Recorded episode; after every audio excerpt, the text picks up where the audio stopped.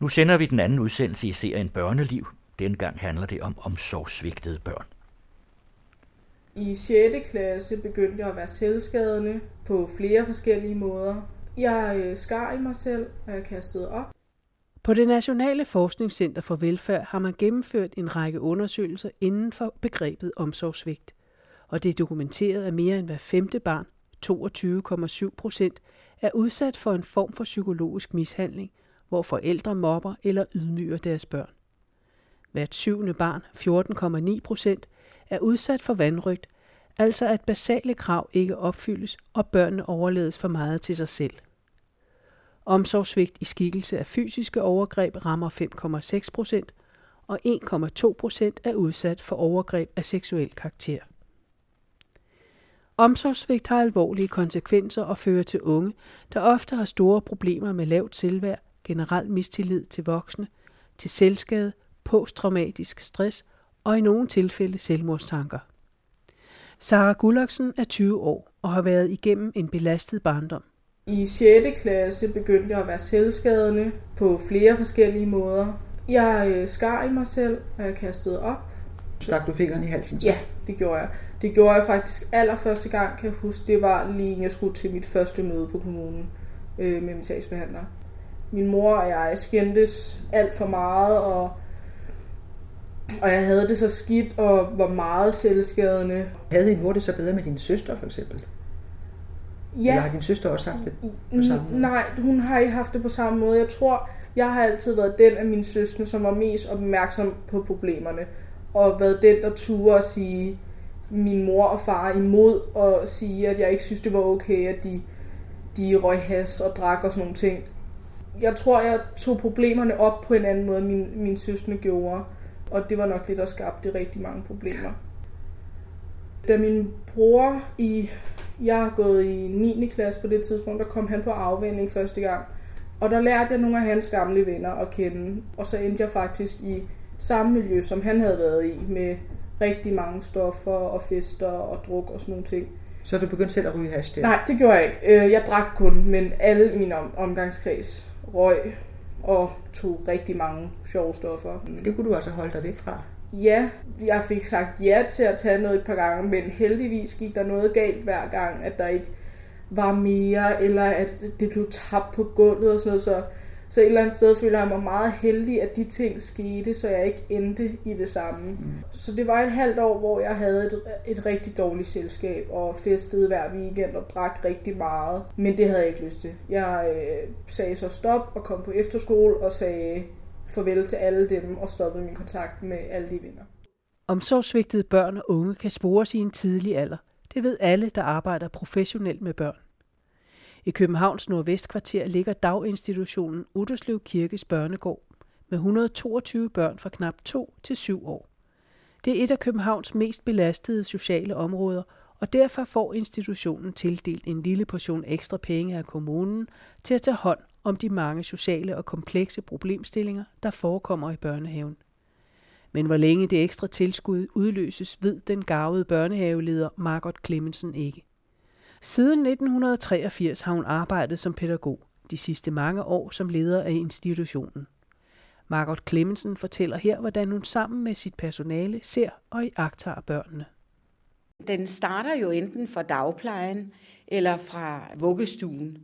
Og i dag der arbejder man på det professionelle plan vældig meget for, at der skal være nogle omhyggelige overgange. Og det betyder, at man skal have et samarbejde etableret, hvis der er tale om en familie og nogle børn, som man skal være skærpet på. Så på den led er der kommet mere struktur på det område. Men altså, ellers så vil jeg sige, at vi skal gå helt tilbage til sundhedsplejerskerne, altså de første møder i familien og sundhedsplejerskerne skal kende de institutioner, som øh, har nogle særlige tilbud, hvor man kan fortælle denne her familie, at de vil kunne få et godt øh, samarbejde med, øh, med en bestemt vuggestue og en bestemt børnehave, hvis deres børn kommer de bestemte steder. Siger du, at sundhedsplejerskerne ikke ved nok? Jeg tror, de ved en masse, men de er jo blevet så stærkt beskåret, at øh, de besøg, de skal foretage, øh, er blevet så begrænset, så øh, de kommer for sporadisk. Jeg har i hvert fald kendskab til flere sundhedsplejersker, som jo ikke rigtig kan få det til at hænge sammen med, at den tidlige forebyggende indsats, den starter hos dem, men at de har fået færre besøgspligter. Det hænger ikke sammen. Nej, det hænger ikke sammen. Og det samme gælder jo også for sundhedsplejerskens videreformidling til øh, børnehaven. Vi må øh, jævnligt øh, bede forældre, som kan være i en misbrugersituation, om at øh, skal søge noget støtte og hjælp, og ikke at det er en trussel, men vælger de ikke at gøre det, så er vi de første til at sige, at så der taler om en underretning, fordi det her har nogle alvorlige konsekvenser for deres børn. Underretning, hvad betyder det? Underretning, det betyder, at vi må skrive til de sociale myndigheder og bede dem tage hånd om de forhold, vi ser. Og hos barnet kan det jo ofte være, at børnene er øh, meget grædende, altså uglade, øh, har svært ved at lege, har svært ved at holde en øh, relation til, til nogle børn, øh, kan også gemme sig øh, i forhold til øh, at ville deltage i nogle aktiviteter, er lidt angstpræget. Øh, Når vi fortæller forældre, også dem, som har rigtig svært ved det, om de ting, vi ser, så må jeg sige, at de vil gerne ændre på det, men skal jo have en hjælp på en anden måde. Og det er her, at vi skal øh, øh gå ind og være langt mere intensive. Øh, og der er nogen, der skal ind og arbejde i hjemmet. Og der må man øh, acceptere som forældre, hvis man skal have sit barn derhjemme, at der er nogle ting, der skal læres. Psykolog Lars Rasborg har i mange år arbejdet med omsorgssvigt og gør opmærksom på, at svigt kan være stilfærdige og blive overset, eller problemerne kan blive konstateret, men opfølgningen udebliver. I medierne er fokus meget på omsorgssvigt, der indebærer seksuel misbrug og eller vold. Øh, det som man kunne kalde for fysisk, øh, aktiv fysisk omsorgssvigt. Men der findes også andre former for omsorgssvigt, og den øh, form for omsorgssvigt, jeg særligt fremhæver, når jeg taler om stilfærdig omsorgssvigt, det er et passivt psykisk omsorgssvigt, som indebærer, at barnet, typisk fra nyfødt, er for overnat til sig selv. Forældrene tager sig af barnet, når det øh, græder, så giver de det mad, skifter blæ, øh, og det vil sige, at barnet øh, rent ernæringsmæssigt har det sådan nogenlunde okay. Øh, Øh, men når barnet så stadigvæk græder, eller når barnet så bliver stille, så ved de ikke rigtig, hvad de yderligere skulle gøre. Hvor almindelige, normalt udviklede forældres tilbøjelighed er, ud over den fysiske pleje, også at søge kontakt med barnet. Søge blikkontakt, søge kropskontakt, øh, søge kontakt omkring aktiviteter, lad os lægge mærke til, hvad barnet lægger mærke til, lægge mærke til, hvad barnet griber ud efter, lad barnet få fat i noget af verden, og mærke på den, og sutte på den, og og kigge på den og gøre ting med den osv. Alt det, som, som indebærer kontakt og stimulation, det øh, får de her øh, passivt psykisk svigtede børn for lidt af. Og det er sådan set grundformen for omsorgssvigt, som også gælder for de øh, for eksempel seksuelt og voldeligt mishandlede børn. De sager, hvor øh, vold og seksuelt misbrug gør sig gældende, jamen det er måske øh, 5-8 procent af alle sager, altså et lille bitte mindretal af alle sager. Og de øvrige, øh, måske 90 eller 95 procent, det er altså også nogle børn, der bliver dybt mærket for livet, øh, hvis ikke der gribes tidligt nok ind med, med en tilstrækkelig god hjælp, bliver dybt mærket for livet og kan ende ligesom deres forældre. Her taler vi typisk altså om, om forældre, som selv har manglet omsorg i deres egen opvækst, og som derfor ikke har forudsætningerne for at leve sig ind i et andet menneske, i et barn. Og det er typisk forældre, som øh, sådan socialgruppemæssigt øh, hører til i, øh, i, i, i lav, lavstatusgrupper. Typisk forældre, altså uden uddannelse, uden arbejde, på overførselsindkomst af en eller anden art, eller, eller med øh, mm. hyppigt skiftende arbejde. Og, øh, dertil kan komme, at de øh, for eksempel har alkohol- eller stofmisbrug, eller at de er voldelige, eller på anden måde kriminelle, eller at de begår seksuelle overgreb.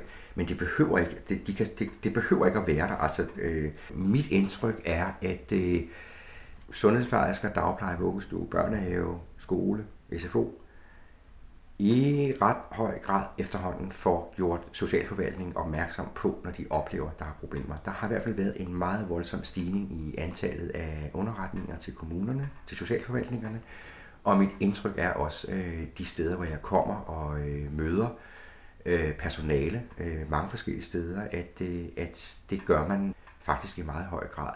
Så mit indtryk, det er sådan et indtryk fra en klinisk praksis, det er, at det først og fremmest er socialforvaltningerne, som gør for lidt. Altså, der kan være mange ting, men for eksempel så noget som, at man øh, erkender, at her er nok nogle problemer for det her barn, og så øh, foranstalter man øh, en heldagsskoleplacering, øh, men uden sådan en særlig tanke for, at øh, barnet faktisk bliver sendt hjem hver dag, og i weekender og i ferie, til fortsat omsorgssvigt. I dag, min indtryk er, at det er blevet meget mere almindeligt i dag, at, at, at selv når et barn anbringes uden for hjemmet, på, trods, på, på grund af, af svært svigtende forhold i hjemmet, jamen så kan man godt som, som socialforvaltning finde på, at lade barnet komme hjem på for eksempel hver anden weekend fra fredag til søndag, eller fra lørdag til søndag, øh, selvom barnet bliver sendt hjem til fortsat omsorgsvigt. Og det hænger ligesom ikke rigtig sammen, fordi grunden til, at barnet blev anbragt, det var alvorligt omsorgsvigt, og, og så sender man barnet hjem til det selv samme, øh, nu bare i en lavere dosis, altså for eksempel et eller to døgn hver 14. dag i stedet for 14 døgn på 14 dage. Og den lavere dosis, det er da nok en anelse bedre, end, end hvis det var hjemme på fuld tid. Men erfaringen kan meget vel være, at barnet stort set ikke udvikler sig, selvom samværet kun udfører, udgør måske et eller to døgn ud af 14 døgn. At det stort set ikke udvikler sig, og så lever man altså ikke op til servicelovens paragraf 46, som taler om, at barnet skal have forhold af en, en udvikling på, kunne have vilkår, som kan give grundlag for en udvikling på, på samme vilkår, øh, på samme vilkår som det jævnaldrende. Spørgsmålet er jo, om, om kommunerne ønsker at leve op til servicelovens meget ambitiøse paragraf 46, som siger, at omsorgsvigtede børn skal have samme udviklingsmuligheder øh, som deres jævnaldrende.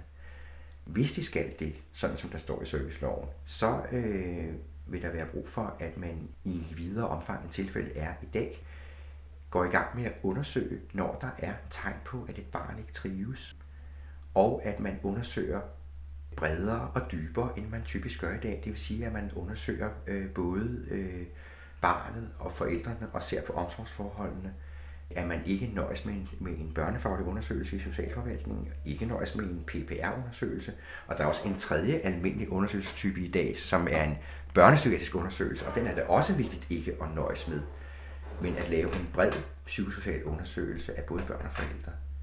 Så vil det føre til mere omfattende, hvis man skal til gode se paragraf 46, som jo er et politisk anlæggende, så vil det medføre efter min faglige vurdering et større, langt større antal øh, anbringelser af børn og unge, end tilfældet er i dag.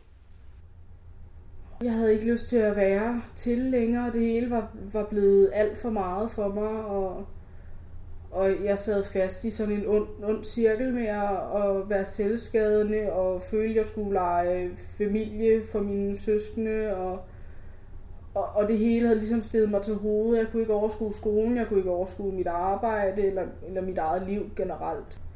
Og så ringede jeg derind og spurgte, hvad fanden jeg skulle gøre, øh, fordi nu kunne jeg ikke overskue det længere. Det vil sige, ja. at du kom hjem fra efterskolen, så kom du i gymnasiet? Ja, det gjorde jeg. Der øh, boede jeg hjemme hos min mor en måneds tid, indtil vi meget hurtigt fandt ud af, at det gik ikke, at jeg skulle bo hjemme. Så der kontaktede vi sagsbehandleren igen, øh, der havde jeg fået en ny sagsbehandler, som, øh, som meget hurtigt besluttede, at selvfølgelig skulle jeg ikke bo derhjemme, når det var så galt.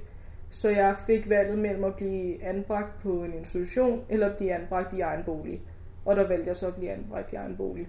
Så der i lige inden 1. G øh, fik jeg så tilbudt, at de ville betale en husleje og sådan nogle ting, hvis jeg selv sørgede for at finde en bolig, og så fik jeg så tilknyttet en kontaktperson, som skulle hjælpe mig med alle de ting, forældre normalt hjælper med. Øh, jeg flyttede jo til København, hvor jeg ikke kendte en eneste person. Jeg følte mig meget alene, og det første halve år besøgte min mor mig mindst en gang om ugen, fordi at jeg, jeg simpelthen fortrød, at jeg var flyttet, og jeg kunne ikke klare det, og jeg synes, det var rigtig, rigtig hårdt. Men samtidig vidste jeg også, at det ville jo ikke gå at flytte hjem igen. Det var jo netop derfor, jeg var flyttet i første omgang. Og der flyttede du ind på det her kollegeværelse? Ja, det gjorde jeg jeg var heldig, at, øh, at nogen fik arrangeret, at jeg fik et værelse meget, meget hurtigt. Og så var det ligesom her, jeg var, og jeg var meget alene. Men det, at min mor lagde så meget i at komme ind og besøge mig, og jeg havde den her kontaktperson, som, som hjalp mig med alt det, jeg ikke kunne finde ud af. Hvordan betaler man en regning, og, og sådan nogle ting. Det hjalp rigtig meget, at jeg kun skulle fokusere på skole, og selvfølgelig at have en hverdag herhjemme. Kunne du så selv vælge dit gymnasium? Ja, det kunne jeg. Jeg kendte intet til Københavns Gymnasier, så jeg kiggede på nogle hjemmesider og valgte det, jeg synes, der så flottest ud. Øh, det viste sig at være et gymnasie med et meget dårligt ry, men, øh, men jeg var rigtig glad for at gå der og fik meget hurtigt en veninde, som var i samme situation som mig, også lige var flyttet til København og ikke kendte nogen som helst. Så, så vi, vi var der meget for hinanden i de år, og, og hjalp hinanden med at klare det. Familievejleder Pia Lund Nielsen har sit eget konsulentfirma, Move 1, med fire ansatte, der får kommunale opgaver. Det handler om at gå ud til de familier, man har observeret har problemer. Her fortæller hun, hvordan de arbejder. Den måde, vi arbejder på, den hedder en løsningsfokuseret tilgang, øh, som handler meget om at gøre folk aktør i eget liv. Øh, og når vi arbejder med familier, så arbejder vi lidt med det der science of safety. Så vi, og vi arbejder hele tiden åbent om, hvorfor er det, vi er her. Så vi, når vi kommer ind, så siger vi, der, vi arbejder med tre huse. Der er et hus, der hedder bekymringer. Der er nogen, der er bekymret. Vi kan kun være bekymret for noget, vi ved, ikke noget, vi tror. Så det vil sige, at vi skal reelt have set, at dit barn kommer ikke i skole, eller dit barn er ked af det altid. Det er vi bekymrede for. Vi kan ikke sige, når vi ved, at du drikker, så måske får dit barn et dårligt liv. Så vi arbejder meget med de her bekymringer, som er kendte, som kommunen har skrevet, og nogle gange er det også forældrene selv, der skriver noget af det her bekymringer. Så det er det, vi arbejder med. Så arbejder vi med næste hus, det er, hvad er det, der fungerer i jeres familie? Hvad fungerer rigtig godt? Det lykkes jeres med madpakke, men det lykkes jeg ikke at komme afsted i skole til tiden. Så snakker vi om, når nu lykkes os med en madpakke, hvad er det så specifikt, de gør? Fordi hvis det kan lykkes, så kan vi måske tage nogle af de ting med over i det her med at komme op om morgenen, så dit barn ikke kommer for sent og bliver udsat.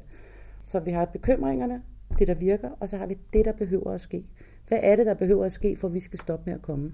Det er jo, at bekymringerne skal væk. Så hvad skal I gøre anderledes, for at der ikke er nogen bekymringer? Hvordan skal I tage vare på jeres børn, for at der ikke er nogen bekymringer? Så vi arbejder sådan med et helt særligt, særligt tilgang i forhold til de her familier, ikke? og de her børn. Og vi siger alle ting højt. Vi kan ikke bekymrer os om noget, som vi ikke siger til børn og voksne. Så, og vi siger også højt til, til børnene og forældrene, mens de hører på det, vi er bekymrede for, at dit barn kommer for sent i seng. Eller vi er bekymrede for, at dit barn ikke får mad. Du har ikke givet dem mad, dit barn siger, de er sulten. Altså vi oplever jo også, at børnene står og siger, de er sultne, forældrene bliver siddende. Så siger vi, prøv at dit barn er sulten.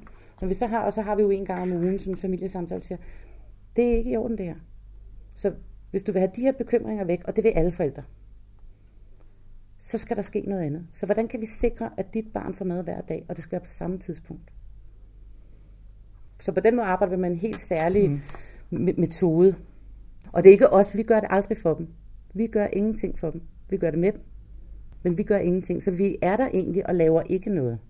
Som udgangspunkt selvfølgelig hjælper vi ikke, men vi spørger, om de vil have hjælp. Ikke? Vi spørger også altid, når vi kommer, hvad er det bedste håb i dag? Hvad tænker du, jeg skal hjælpe med i dag? Kommer vi klokken halv syv om morgenen, så spørger vi, hvad er planen i dag? Hvad er bedste håb? Hvad for en bus skal vi nå? Øh, hvor langt er I kommet? Så vi hele tiden i tale sætter, hvad skal der ske nu? Så jeg kommer ikke som din ven. Jeg kommer, fordi jeg skal hjælpe med noget. Fordi vi har en plan med de her tre huse. Så det er det, vi arbejder med. Mm. Nu sagde du før, at forældrene vil altid gerne gøre det, gøre det godt. Vil altid gerne hjælpe, men de reagerer alligevel ikke på et barn, der siger, at barnet er sulten. Jamen det er fordi, de ikke forstår det. De er jo selv sultne en gang imellem formodentlig. Jamen, så spiser de jo bare mad, eller spiser de i stuen, så er der krummer over det hele, eller Nå, man kan jo ikke bare spise, når det er. Øh, og for at barn kan komme i trivsel, så skal det jo vide, at det får mad til faste tider. De skal vide, at de får sin søvn, uden at blive forstyrret af højt musik og fest og ballade. De skal vide, at der er nogle voksne omkring dem, der har lyst til at passe på dem. Og hvis der ikke er det, så bliver de jo omsorgsvægtet. Så man kan sige, det er jo det, vi kommer og siger, jamen det er regel nummer et. Det er, at vi skal passe på dit barn. Og i Danmark, der har vi det sådan, at børn, de får altid mad. De skal ikke være bekymret for, om de får mad i dag. De har faste sengetider, de har ro, og der er nogle voksne, der passer på dem og spørger ind til dem. Så det er det, vi lærer dem. Altså man kan sige, det der er allervigtigst, når man kommer ud i hjem, hvor der er omsorgssvigt og sårbare familier, det er, at øh, punkt 1, at være der sammen med barnet, at være med til at mærke den smerte, de har, og erkende, at det her er ikke i orden. Så gælder det om at være en tydelig voksen, hvor man øh, reagerer i det. Så hvis forældrene har en uhensigtsmæssig adfærd, så, så sig den højt, så børnene kan se, at det her er ikke normalt. Rigtig mange børn tror, det er normalt. De, altså, de elsker jo deres forældre, øh, og de tænker, det er normalt, og de værner om dem og beskytter dem. Så, så det gælder om at være der. Altså oftest, så er der jo rigtig mange familievejledere, ligesom mig, eller familierådgiver, eller hvad man vil kalde sig, konsulenter, der tager hjem, og så er det der i kort tid, snakker med forældrene, snakker med barnet, og så går de igen. Men jeg mener, vi er nødt til at være der i 3-5 timer. At være med, at kunne rumme lige ved der, at gå ind på den præmis, der er der. Og så øh, hjælpe børnene med at få dem til at forstå, at, at livet ikke er normalt. Fordi rigtig mange af de her børn bliver jo skadet, fordi de i længere tid ser den her ting. Så, så meget af det handler om at være i det og i talsætte det over for forældrene. Jeg synes ikke, det er okay, du råber. Eller prøv at se, dit barn prøver at få hjælp til strømpebukserne, øh, og du skubber det væk. Eller sig højt, din lille datter, hun hiver i dig nu, fordi hun vil gerne have hjælp med strømpebukserne. Sådan så, så de kan se, at de gerne vil have hjælp til at få tøj på, hvis det er det lille barn. Eller hvis det er store barn, så er det også at hjælpe med at sige, øh, du har misforstået din søn eller datter. Lige nu så prøver de på at fortælle dig en god ting, der skete i skolen. Nu prøver vi lige en gang til. Så man bliver i det og, og er der sammen med, med værdighed for forældrene og værdighed for barnet, men turer at i tale sætte det, der sker, som også er forkert, men som jo er en del af deres hverdag, at de har levet med det i mange, mange år, så for dem er det normalt. Mm. Vi kommer klokken halv syv om morgenen, eller om eftermiddagen, eller med, hvis de skal køres ind i noget fritidsaktivitet, som jo også er svært for nogle af de her forældre. Tager med til skolemøderne, tager med i institutionerne, er med hele vejen rundt. Øh, og jeg oplever faktisk, at det er meget sjældent, jeg oplever, at forældrene siger nej tak. Selvom det er en stor indgriben i deres hverdag. Mm. De opgaver, som vi varetager, er som regel dem, som kommunen ikke selv kan varetage fordi at de skal ligge på mærkelige tider af døgnet, eller at de er så voldsomt omgribende, så at man ikke har timerne, fordi man kan sige, at de har jo sendt nogle af medarbejderne. Men de medarbejdere, de arbejder så fra 9 til 4 eller sådan? Ja, de, har, de arbejder i hvert fald ikke i weekenderne, og de arbejder heller ikke kl. 22 om aftenen. Og, altså, så vi kommer der, hvor behovet er. Altså, det er jo det er i hvert fald det, der er mantraen. Mm-hmm. Det er, at vi kommer. Det vil sige, altså før sådan et firma som dit blev oprettet, så, øh, så var der ikke nogen til de børn om aftenen og i weekenderne? Jo, jeg tror nok, man kunne lave nogle enkelte aftaler, men man kan sige, at vi er jo ekstremt fleksible, så vi kan godt komme fire aftener i træk, hvis det er det, der er behovet, eller fire måneder i træk. Og det tror jeg er lidt sværere for kommunerne med de her overenskomster på nogle andre måder. Ikke? Og man kan sige, når en kommune køber os til en konkret opgave, så er det jo den fulde tid til den konkrete opgave. Hvis man bruger sine egne familiebehandlere, så skal de jo også være med til samarbejdsmøder om kantineudvalg og alt muligt andet. Så der går meget tid med det, hvor man kan sige her, hvis de siger, der er 10 timer til en familie, eller 20 timer til en familie, så er der det om ugen. Så er det ikke, vi skal ikke til andre møder, vi har konkret tid til det. Når et barn eller en ung kommer i søgelyset i institutionen, skolen eller ungdomsklubben på baggrund af viden eller mistanke om, at der er noget, der ikke er, som det skal være, så bliver der underrettet. Det er imidlertid ikke nogen enkel sag, og der er mange forhindringer undervejs, før et barn bliver hjulpet til den bedste løsning. Margot Klemmensen forklarer, hvordan indsatsen begynder. Den gavlede pædagog ser allerede efter 14 dage de første signaler og tendenser, og der griber vi hurtigt fat og skaber en tillidsvækkende øhm, atmosfære, hvis det er muligt, eller en kontakt over for forældrene, så vi hurtigt får dem fanget ind og sagt, nu skal du høre. Du oplever ikke, at nogen så synes, det bliver stigmatiseret, fordi det er lige dem, der sådan har et særligt problem, og så er der de der karriereforældre, som måske går under baren. Jeg vil godt lige øh, starte med karriereforældrene. De stiller jo nogle hyggelige store krav til pædagogerne, om øh, alt det, de egentlig ikke selv når. Det vil de gerne, at det skal præsteres i børnehaven, og ofte vil de gerne høre mindst muligt om det. Ej, det er måske rigtig groft sagt, men ikke desto mindre, så må jeg sige, at det er tankevækkende, at netop flere af vores karriereforældre ofte ikke følger de glimrende anvisninger, der ligger på, hvordan vi kan etablere et godt forældresamarbejde. Øh, men jeg ser børn, som kommer fra karrierefamilier, øh, som øh, lider svigt på anden måde, oplever sig ikke særlig set. Det er eksempelvis, at man går og taler i mobiltelefonen, når man skal hente sit barn, eller når man afleverer, så man har næsten ikke tid. Øh, man er på vej videre, og øh, jeg ser børn stå og kigge måbne op på sine forældre og nærmest sige, hej, her er jeg. Øh, jeg ser forældre, som øh, sjældent har tid til at komme til de små arrangementer, som øh, er, hvor det sociale liv udspiller sig, og hvor man kan danne øh, netværk med andre forældre, og man kan se ens barns kammerater. Det bliver ikke prioriteret. Så det er jo en anden form for omsorgsvigt. Jeg har set så mange ulykkelige børn, jeg har set så mange triste skæbner, jeg har set rigtig mange øh, og fuldt familier, øh, hvor børn jo har helt langt op i voksenalderen meget tunge øh, bagager at slæbe rundt på. Og det gør egentlig, at jeg ville ikke være ked af, at der eksisterede et familiekursus, så man grundlæggende lærer det betydeligt mere om, hvad det er, der skal til, når man vælger at sætte et barn i verden. Selvom der desværre ikke er sket nedgang i antallet af omsorgsvigtede børn, set fra Uderslev Kirkes børnegård, er det positivt, at nyere forskning sætter spot på, at der kan gøres noget for at opspore mistrivsel tidligere, siger Margot Clemmensen. Men det er dog en forudsætning, at der er råd til handling og ekspertise. Familievejleder Pia Lund Nielsen har mange års erfaring med at gå ind i de belastede familier og se, hvad der kan gøres. Her fortæller hun om en helt konkret sag.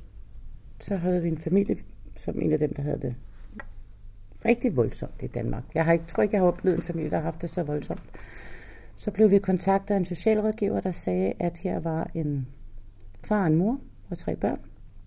Og øh, mor havde igennem en årrække været psykisk syg, og man kendte ikke familien. Og de har tre små børn, hvor den ældste går i skole, og den mindste er halvanden år. Og der kom vi simpelthen hjem til et hjem, altså mig og mine medarbejdere. Vi havde fået at vide, at der lugtede meget. Men der kom vi simpelthen hjem til et hjem, hvor der lå poser med blæer i, der måske var fire måneder, med afføring. Der var dyr. Jeg, jeg, jeg, det er kun i amerikanske film, jeg har set det. Og en far, der sad der totalt opgivende. Pigen øh, på halvanden år var fuldstændig stagneret, sad bare og sag, havde intet sprog og sad bare. Og så, øh, altså på den her socialrådgiver, havde på en eller anden forunderlig vis syntes, at, at der var potentiale for den her far til at få den her familie op at køre. Selvom når man lige kiggede på det, så tænkte man bare, hvad sker der her? Alt var kaos. Alt, alt. Og så, øh, så startede vi egentlig med at være på 6 timer om dagen. De første 14 dage. Fik ryddet op og fik gjort og fik børn i institutioner og fik passet skolen. Og, og så er det egentlig bare gået bedre og bedre og bedre. Fantastisk. Ja, så skal der købes ind til køleskabet og laves mad. Ja, men altså man kan sige, efterhånden som faren, altså at vi hjalp faren med at få struktureret det her hjem, fordi moren havde domineret det, så han jo ikke, heller ikke selv måtte være der, og ikke måtte have kontakt med sine børn. Men han var der? Ja, ja han arbejdede jo. Så måtte han jo stoppe med at arbejde for at passe på sine børn. I, i en periode i hvert fald, ikke? Øhm, så kan man sige, i samarbejde med, at vi så kom så ofte og hjalp med at få vasket tøjet i bund, få sorteret, så det var aldersvarende, få øh, mudet ud. Kommunen købte et rengøringsfirma, Øh, der blev sprøjtet for skadedyr, fordi der var alle slags dyr. Så ganske langsomt tog han jo også ejerskab i at få lov til at passe de her børn. Og børnene kom i institution efter, nogle, altså, efter nogle, noget tid, og alle har et fint sprog i dag. Moren kom hjem fra psykiatrisk afdeling. Samarbejder det lidt sværere, hun har rådet tilbage et par gange. Men øh, sådan helt konkret, ja, så er vi inde og er med som en forældre. Altid med respekt for familien, der mm. er der, og deres vilkår. Ikke?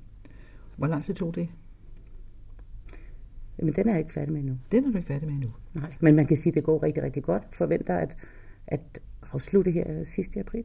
Og hvor lang tid har det så? Så har det været halvanden år. Fra I kom første gang? Ja, halvanden år. Og man kan alligevel få en familie op at stå på den tid der? Ja, altså jeg vil sige, selvfølgelig har de her, altså der er jo rigtig godt samarbejde. Det er jo så noget af det, vi også har arbejdet med, det er, at der skal være samarbejde mellem øh, pædagogerne, forældrene. Vi har lært forældrene, hvordan man samarbejder med institutionerne øh, og skolen. Så hver gang der, vi, har, vi har bedt forældrene om at være opmærksom på, hver gang der er en lille bekymring, så skal de være ekstra opmærksom på at tage nogle samtaler om, hvad er det, I bekymrer jer for? Og selvfølgelig er der nogle ting, som er vanskeligt for børnene, fordi de har haft de her levevilkår. Så de skal have noget ekstra støtte i starten. Ikke? Til at kunne gøre op med de ting, som de ikke har fået, da de blev omsorgsvægt. Så der er jo ekstra arbejde for de her børn. Familien den er jo velfungerende, når mor ikke er hjemme, fordi far har fuldt ud forståelse for at stimulere de her børn og skabe en tryg hverdag. Men når mor er hjemme og har det psykisk svært, så gør hun jo, har hun jo en underlig adfærd. Og der har vi simpelthen brugt Karen, Karen Glistrups øh, teorier omkring det her med at snakke med alle børn om depression og hans psykisk syg forældre, og at få børnene til at forstå, at når mor siger noget, så er det ikke nødvendigvis det rigtige. Altså hun kan tro for eksempel, øh, at lægen vil forgifte dem, hvis de skal vaccineres, eller fortælle, at vi, der kommer og er ved dem ondskab, som jo skaber splid hos børnene. Men også, at det er, øh, kan være umuligt at nå sådan en mor, fordi hun ikke forstår, ja. at hun er syg. Ja, altså det kan man sige, det er jo den store udfordring, at, at arbejde med en psykisk syg, der ikke har forståelse for sygdommen. Så, så det gør det jo ekstra vanskeligt, og endnu mere vigtigt at forklare børnene, at nogle gange har mor det særligt svært. Og det er ikke, fordi hun vil have ondt, men det er vigtigt at, at, at sige til dem, at man må godt sige nej, og man må godt gøre noget andet. Og der er noget andet, der er vigtigt. Altså og rigtigt. Øhm, så det, det er lige så vigtigt en del af det. Mm, og hun føler sig forfulgt. Ja. Fordi hun kan ikke forestille sig, at hun er syg. Ja, så det er jo en del af hendes sygdomsbillede, det er, at, at hun ikke selv ved, at hun er syg. Så når vi andre siger det, så siger hun jo nej, fordi det er en del af hendes sygdomsbillede. Så det gør det jo ekstra vanskeligt. Fra den konkrete sag til det betænkelige i, at antallet af børn med diagnoser vokser, og noget tyder på, at det er nemmere at lave en diagnose på ADHD med tilhørende medicinsk behandling, end at diagnostisere omsorgssvigt og iværksætte en større psykosocial indsats. Lars Rosborg. Hvis vi nu tager sådan en udbredt diagnose til børn og efterhånden også til voksne som ADHD, så er det meget udbredt, at børn, der er omsorgsvigtet, får den diagnose. Og det hænger sammen med, at der er øh, et sammenfald imellem symptomerne for ADHD og symptomerne for omsorgsvigt. Og hænger også sammen med, at øh, når psykiater giver diagnosen ADHD i Danmark, så skal de ikke overveje, om der kunne være tale om omsorgsvigt den såkaldte differentialdiagnostiske overvejelse, om der må snarest er tale om ADHD eller om omsorgsvigt, den er ikke krævet i den diagnosefortegnelse, som anvendes i Danmark, nemlig WHO's ICD-10-fortegnelse. Det viser sig, at der er mange børn, der, der får øh, ADHD-diagnosen, hvor det vil være meget mere relevant at give dem øh, diagnosen for følgerne af omsorgspligt, som hedder reaktiv tilknytningsforstyrrelse. Dog er der også en del af de her børn, der får begge diagnoser, altså ADHD og reaktiv tilknytningsforstyrrelse, men hvor det vil være mest relevant udelukkende at give dem diagnosen reaktiv tilknytningsforstyrrelse og, og anse de adfærdsforstyrrelser, som opfylder ADHD-kravene for at være adfærdsforstyrrelser som følge af omsorgssvigt. Det er ikke fordi, jeg er sådan er øh, modstander af medicin. Altså, øh, det kan være en relevant hjælp med medicin mod ADHD til børn, med reaktiv tilknytningsforstyrrelse, selvom man sådan, i psykiatrien i dag vil sige, at den diagnose giver ikke grund til den medicin. Det skal være ADHD-diagnosen, for at give grund til den medicin. Men, men der, der er nogle af de her tilknytningsforstyrrede børn, omsorgsvigtede børn, som er så øh, urolige, at hjælp og behandling af dem er nærmest umulig, før de er kommet lidt ned i, i uroniveau. Og der kan medicin i en overgangsperiode, indtil en psykosocial behandling begynder at hjælpe, være en god ting.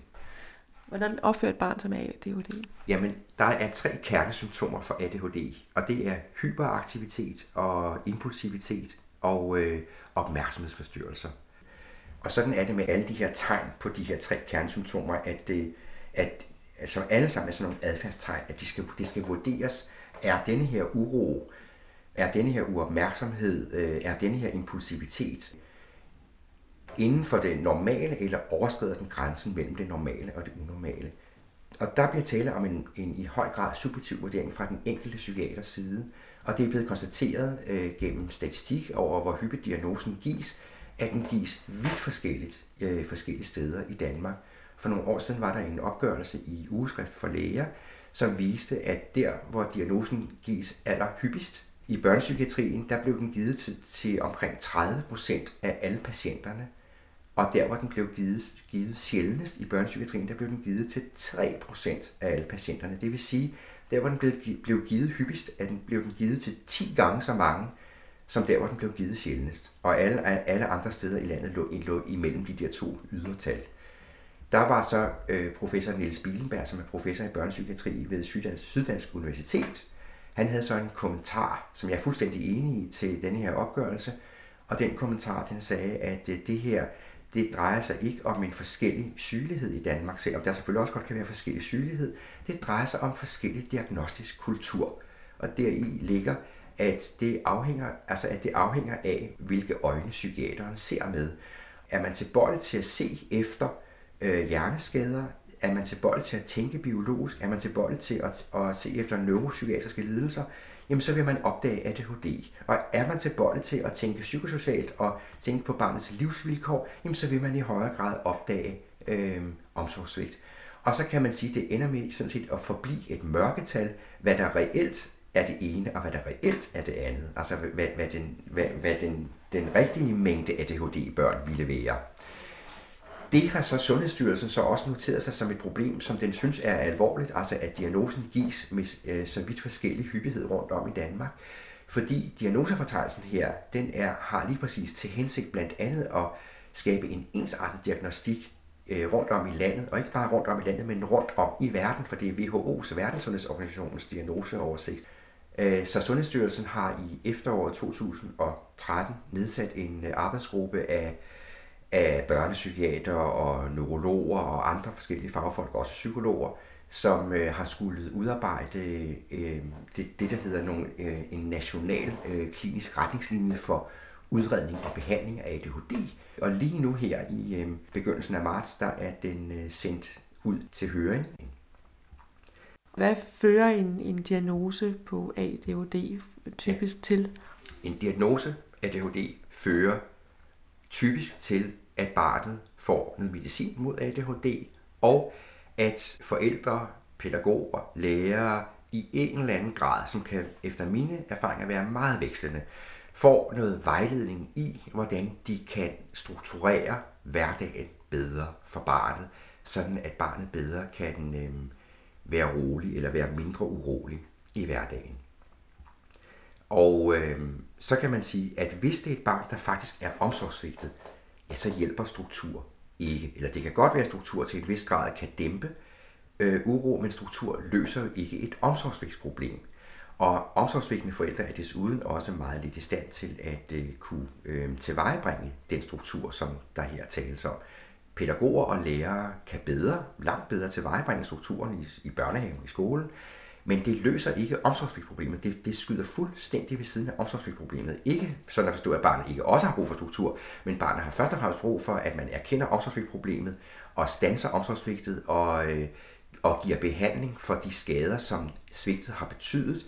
Og den grundskade, der sker ved omsorgssvigt, jamen det er, at et barn ikke får, har fået udviklet den normale tillid, som børn har til voksne, til sine forældre, tillid til, at de voksne, min far og mor, vil hjælpe mig, når jeg er i vanskeligheder, i stedet for udvikler det svigtede barn mistillid til de voksne, kæmper imod de voksne, eller overtilpasser sig og bliver for sød og nem over for de voksne, når det ikke længere tør kæmpe. Og øh, det betyder, at barnet rummer frustration og rummer vrede, og hvis ikke det forstås, og hvis ikke øh, det behandles, jamen så vil barnet fortsat gå med frustration og vrede. Og det man ser, hos øh, anbragte børn, og det kan også være år efter, at de er blevet anbragt i et angiveligt omsorgsfuldt miljø. Hvis ikke de får en hjælp, der forstår deres mistillid til voksne, jamen så fortsætter de med at være adfærdsvanskelige i anbringelsen, og de kan sågar fortsætte efter udskrivning som voksne, og de, de kan ende øh, med at, at blive ungdomsarbejdsløse og ikke kunne gennemføre en uddannelse, blive kriminelle og, og så videre, og få en tilværelse på linje med deres forældre. Så det var så lige, nu tog jeg sådan lige sådan en afstikker til, at det ses altså også for anbragte børn, hvor der, som der bruges millioner på, øh, og som har velmenende pædagoger og lærere omkring sig, at, øh, at de, hvis ikke pædagogerne og lærerne øh, ser, at, at barnet har en øh, mistillid til dem, og behandler den mistillid, og i stedet for bare kommer til at behandle adfærdssymptomerne, altså uroen og, og øh, barnets væren på tværs, jamen så får de ikke løst det grundlæggende problem, og så ender det med at være et, et barn, der fortsat er præget af mistillid til verden. Et barn, der anskuer verden som en modstander, som en fjende. Et barn, der selv øh, vil kunne få børn, som mangler omsorg, og som kan ende med at blive anbragt uden for hjemmet, eller, eller ende med at leve i fortsat omsorgsvigt. Og her er det Sara Gulaksen, der afslutter udsendelsen. Jeg vil sige, at i forhold til alle de ting, jeg har været igennem, så har jeg det rigtig, rigtig godt. Jeg øh, har nogle gode venner omkring mig, og er glad for mit lille bitte hjem, og jeg er glad for min skole, og jeg har en sød kæreste, og, og det hele går rigtig, rigtig godt.